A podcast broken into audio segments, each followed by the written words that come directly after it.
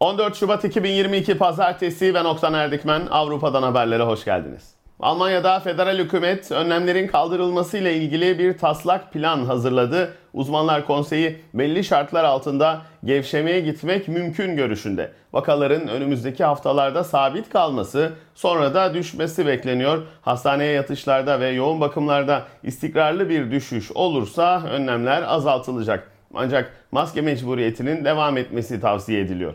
Bugünkü vaka sayısı 76 bin olarak açıklandı. Geçen hafta aynı güne göre 19 bin azaldı. R değeri de birin altında. Hastaneye yatışlarda çok hafif bir artış var. Salgın duraksamaya girmiş gibi görünüyor. Hazırlanan taslağa göre 20 Mart'tan itibaren evden çalışma zorunluluğu gibi geniş kapsamlı önlemler kaldırılacak. Aşısızlar mağazalara girebilecekler. 4 Mart'tan itibaren de gastronomide yeniden 3G'ye dönülecek. Yani aşısızlar test yaptırarak girebilecekler. Ancak bunlar henüz taslak bilgiler, kesin kararlar çarşamba günü düzenlenecek, zirvede alınacak. Eyalet başbakanlarının çoğu genel olarak önlemlerin kaldırılmasından yana Schleswig-Holstein Başbakanı Günther normalleşme yolunda büyük bir adım atılmasını istiyor. Artık mağazalarda 2G kuralı kesinlikle iptal edilebilir dedi. Bavyera Başbakanı CSU lideri Söder zaten kuralları gevşetmişti ama şimdi temas kısıtlamalarına son verilmesini istedi. Mevcut kurallara göre en fazla 10 kişi bir araya gelebiliyor. Aşılanmamış bir kişi ise farklı haneden sadece bir kişiyle buluşabiliyor. NRV Başbakanı Wüst gevşemeden yana olan isimlerden biri Velte konuştu. Umut veren yeni bir aşamaya giriyoruz dedi. FDP lideri Maliye Bakanı Lindner ise 2G'nin derhal kaldırılması görüşünde kısıtlamaların kaldırılmasını bekliyor ama yine de 20 Mart için özgürlük günü kelimesini kullanmıyorum. Çünkü bir süre daha dikkatli olmaya ve belli önlemlere ihtiyaç duyulacak diye konuştu. Dünya Sağlık Örgütü ise erken gevşemeye giden ülkeleri uyardı. Genel Sekreter Gebreyesus bazı ülkelerin sadece aşıya güvenip salgının bittiğine dair yanlış bir algıya kapıldığını söyledi. Dünya salgını kontrol altına alma fırsatını kaçırmamalı dedi. Almanya'da Ekonomi Bakanlığı işletmelere verilen köprüleme yardımlarını Haziran sonuna kadar uzatmayı düşünüyor. Normalde Mart sonu bitecekti. Ekonomi Bakanı Habeck uzatmanın gerekli olduğunu söyledi. Bu arada çalışanların bir bölümünün önümüzdeki süreçte de ev ve ofis karma çalışmasından yana olduğu belirtildi. Araştırmalara göre işverenlerin 3'te 2'si ise eski sisteme geri dönmek istiyor.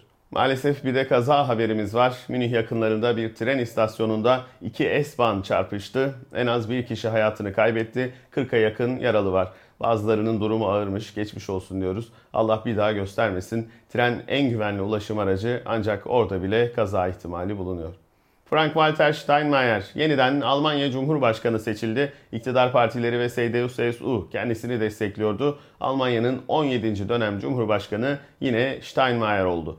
Bu arada Başbakan Olaf Scholz Twitter'dan kendisini tebrik etti. Merkel'in kendine ait bir Twitter hesabı yoktu. Scholz Twitter hesabı açan ilk Almanya Başbakanı oldu. Almanya Ukrayna'ya da 170 milyon dolar borç verecek. Geçen sefer 5000 miğfer göndermişti. Bunlar tabii sembolik destekler. Rusya-Ukrayna sınırındaki gerginlik de maalesef sürüyor. Askeri hareketlilik var. Almanya tüm vatandaşlarına eğer zorunlu değillerse Ukrayna'yı terk etme çağrısı yaptı. Diğer ülkelerle devam edelim. Danimarka'da yıllık geliri 74 bin avronun altında olan ailelere 5'er 100 avro enerji yardımı yapılacak. Yaklaşık 320 bin aile yararlanacak. Muhalefet herkese indirim talep etti ama karar böyle çıktı. Almanya'da sadece kira yardımı alanlara veriliyor bu tür destekler. Bence belli bir gelirin altında kalan herkese Danimarka'daki gibi verilmesi daha uygun olabilir. Fransa'daki vakalar hızla düşmeye devam ediyor. Ortalama 155 bin önlemlerde gevşetiliyor. Ay sonunda toplu taşıma dışındaki yerlerde maske mecburiyetinin kalkması bekleniyor. Okullarda da kademeli olarak kaldırılacak. Hafta sonu özgürlük konvoyu eylemi yasaklanmıştı. Buna rağmen binlerce araç polisi açarak Paris'e ulaşmayı başardı. Protestolar olaylı geçti. Yaklaşık 100 kişi gözaltına alındı. Paris'te bir kişinin polise bıçakla saldırdığı öne sürüldü. Emniyetten yapılan açıklamada saldırganın öldürüldüğü, iki polisin de yaralandığı belirtildi. Böyle durumlarda neden bacağından vurup etkisiz hale getirmezler onu da bilmiyorum. Çek tabancayı vur bu en kolayı ama neticede bir insan hayatı kim olursa olsun bu kadar ucuz olmamalı. Avusturya'da vakalar 30 binin altına indi. Mağazalarda 2G kontrolleri kaldırıldı. Kuaförlerde 2G'den 3G'ye geçti. 21 Şubat'ta da okullarda ders esnasında maske kaldırılacak. İki gün sonra yeni zirve var Avusturya'da. Önlemlerin daha da gevşetilmesi düşünülüyor. Diğer taraftan aşı zorunluluğu yasası mecliste kabul edilmişti. Birçok eyalet buna artık gerek kalmadığı için yasanın askıya alınmasını istiyor. Başbakan önce değişiklik yok demişti ancak son açıklamasında biraz geri adım attı. Uzmanları dinleyeceğini ve ona göre yeniden karar verileceğini söyledi. Aşılananlara 500 avro ikramiye verilmesi planından da vazgeçildi. Bu bütçe sağlık çalışanlarına harcanacak.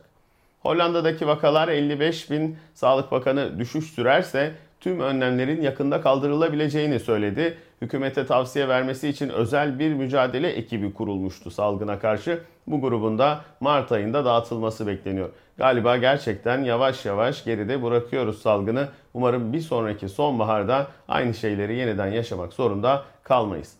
Salgın geçecek günün birinde ama etkileri sürecek. Birçok insan depresyon belirtileri gösteriyor. Aile içi şiddet arttı. Amsterdam'da kadın ve çocuk sığınma evlerinde yer kalmadı. Bu yüzden devlet otel odası kiralamaya başlamış. Hollanda'da her sene 200 binden fazla kişinin aile içinde şiddete uğradığı açıklandı.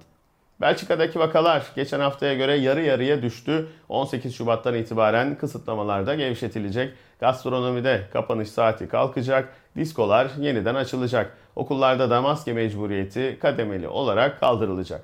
Hafta sonu Paris'e gidemeyen özgürlük konvoyu direksiyonu Brüksel'e çevirdi. Brüksel Emniyeti alarma geçti. Şehre girişleri yine engellenmek isteniyor.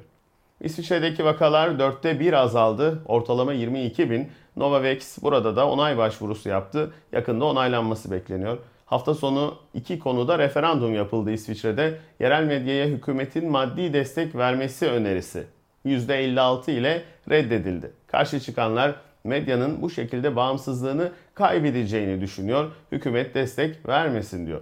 Diğer referandum hayvan deneyleri yapılması konusundaydı. İsviçre'nin dünyaca ünlü ilaç şirketleri var ve bunlar yeni ilaçlar geliştirmek için hayvan testlerinin şart olduğunu savunuyor. Ancak diğer taraftan geçen sene 500 binden fazla hayvan bu deneylerde hayatını kaybetti. Hayvan deneylerinin yasaklanması önerisi de referandumda %79'la reddedildi. İngiltere'deki vakalar 60 binin altında önlemlerin bir kısmı zaten kaldırılmıştı. Kalanlarının da 2 hafta içinde kaldırılması bekleniyor. İngiliz bilim insanları dünyadan 117 ışık yılı uzakta yeni bir gezegen keşfettiler. Burada yaşam ihtimali olduğu belirtiliyor. 117 ışık yılı derken bu bir zaman ölçüsü değil aslında bir mesafe ölçüsü. Işığın bir yılda aldığı yolu kastediyor. O da yaklaşık 9,5 trilyon kilometre.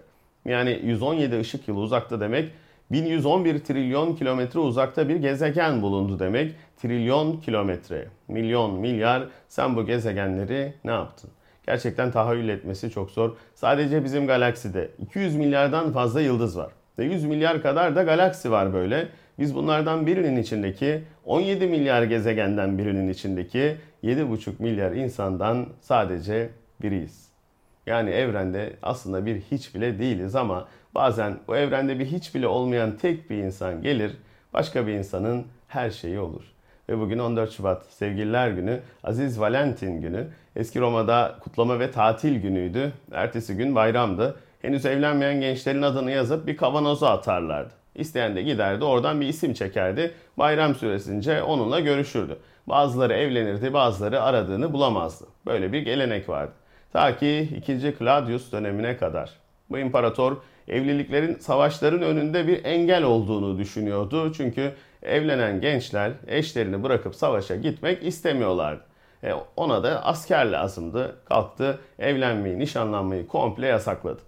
İşte o zaman Aziz Valentin bir papaz olarak imparatora karşı çıktı. Gizli gizli nikah kıymaya başladı ve ortaya çıkınca 14 Şubat 270 tarihinde idam edildi. 200 sene sonra Aziz Valentin günü oldu bu papalık dini bir hava kattı ama yüzyıllarca şimdiki gibi kutlamalar olmadı. İnsanlar birbirlerine mümkün olduğunca kart gönderirlerdi. 1916'da ABD'li bir şirket seri halde kart basmaya başladı ve o günden sonra sevgililer günü milyonlarca kartpostalın satıldığı bir endüstriye dönüştü. Sonrasını biliyoruz. farklı ülkelerde farklı şekillerde kutlanıyor. Örneğin Japonya gibi uzak doğu ülkelerinde 14 Şubat'ta kadınlar erkeklere, 14 Mart'ta da erkekler kadınlara hediye alıyor. Kapitalistler bu tarz günleri insanların cebindeki son kuruşa kadar almak için bir araç olarak kullanırlar, pazarlarlar ama asıl sevgi bu tarz şeylere alet olmamak. Birini sevmek elbette çok güzel ama hele bu dönemde yalnız kalmayı tercih edenleri de çok iyi anlıyorum. Artık Romalılar gibi kavanozdan isim çekmeye benzemiyor çünkü bu işler. İnsanlar gerçek yüzlerini çok rahat gizliyorlar. Turgut Uyar'ın dediği gibi çağımız hep aşkta durmuyor maalesef. Hasret bir şey değil ela gözlüm. Ömrümüz böyle olmamalıydı. Hep aşkta durmalıydı çağımız. Tadına varmadan çiçeklerin, şehirde bir sen bir de ben yalnız. Yeşil yaprak, alaca gölge, düşen yıldız. Bir gün en büyüğü karşısında gerçeklerin maceramız yarıda kalmalıydı. Hoşçakalın.